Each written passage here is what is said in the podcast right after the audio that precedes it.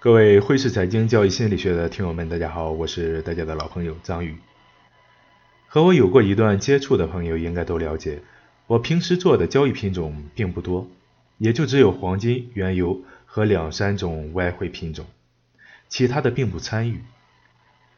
在前段时间，有位朋友想要跟我学习一下恒生指数的判断方法，但对于这个品种我并不精通。在我这些年的交易里，也就刚刚开始的时候接触过这个品种，呃，从那之后呢，也就没有做过。但我身边有做恒指做的不错的，所以就推荐给了别的朋友。就我个人的观点，交易品种不宜过多。为什么这么说呢？因为一种交易品种，从你认识到理解，再到深入了解它的一些特性，比如说它的影响因素、它的走势习惯。对于一些数据公布后的反应等等一些，你都需要去挨个的进行分析。每个品种都有它的自己的个性，就如同每个人的脾性各不相同。只有你深入了解之后，才能在交易的时候更大把握的去盈利。但每个人的精力是有限的，一种品种就可能会耗费你很多的时间，很多的精力。更何况是许多品种拿来一起做。我一个大学同学毕业之后开始自己创业，当时是开淘宝店卖衣服。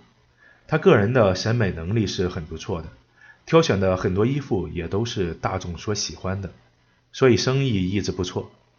当他把衣服这一块做好以后呢，开始拓展别的品种。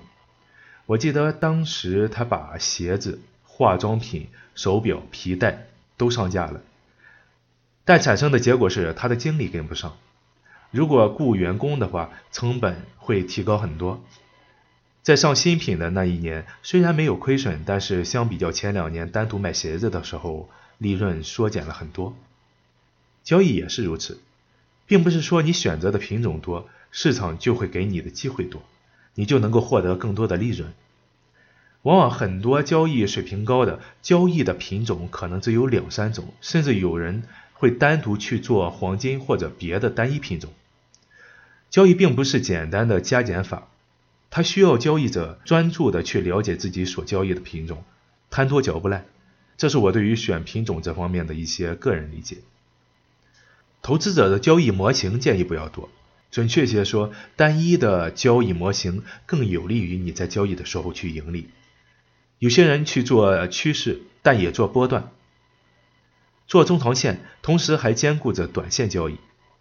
我认为这是不可取的一种交易方法，这样往往会使你不能够真正建立起来属于自己的交易系统，在交易的时候也会出现混淆的情况，这并不利于你在市场中盈利。确定了自己的入场信号以及交易时候的仓位大小等等，不要动不动就去改就去换。因为只有从一而终的这个过程，你才能够不断的发现问题、解决问题。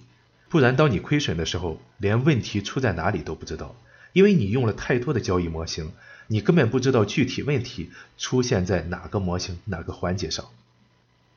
市场变幻莫测是非常复杂的，但是作为我们交易者，应该尽量的简化自己的交易模型，专注研究少数几个品种。只有这样，你才能够成为二八定律中为数不多的人群之一。那今天的节目就到这里，想要了解更多，请添加我的微信 h s c z y g，也就是汇市财经宇哥的首拼字母。感谢大家的收听，下期节目再见。